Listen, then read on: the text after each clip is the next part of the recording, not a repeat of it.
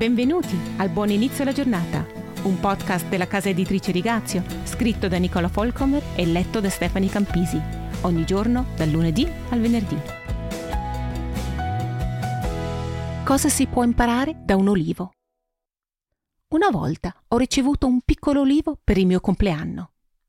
Durante l'inverno l'ho portato in casa e nel giro di pochi giorni tutte le foglie erano cadute, lasciando solo i rami spogli. Per mesi l'alberello non ha dato segni di vita.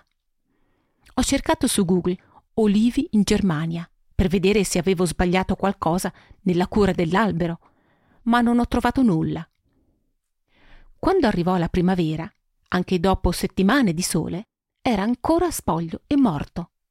Era la fine di agosto.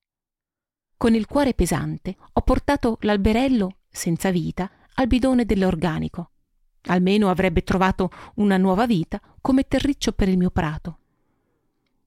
Proprio nel momento in cui stavo per gettare l'albero nel bidone, ho notato un piccolo punto verde nella fessura tra un ramo e il tronco principale. Il mio cuore ha avuto un sussulto. Sono corsa in giardino con l'albero in mano. Ho riempito un enorme vaso con terriccio fresco misto a fertilizzante. Ho sistemato con cura l'albero e l'ho posizionato nel punto più soleggiato della terrazza. In pochi giorni era pieno di foglie fresche. Mi è venuto in mente più volte un passo di Isaia.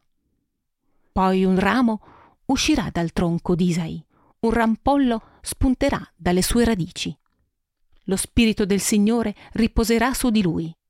Spirito di saggezza e di intelligenza, spirito di consiglio e di forza, spirito di conoscenza e di timore del Signore. Isaia 11, 1 a 3. Come banale l'inizio della storia di Giuda.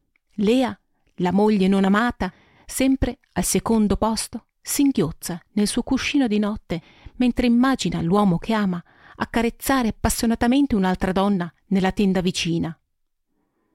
Ma a un certo punto solleva la testa, asciuga le lacrime e dice a se stessa Questa volta lodo il Signore. E chiama il figlio lode, la vita che spunta dalla morte, gioia dove sono scese le lacrime, la speranza in mezzo alla disperazione, un ramo abbandonato che improvvisamente fiorisce, un piccolo germoglio verde in un albero morto, una gravidanza per una vergine, una nascita in una stalla. La vita anche per voi. Vi auguro a tutti un buon Natale.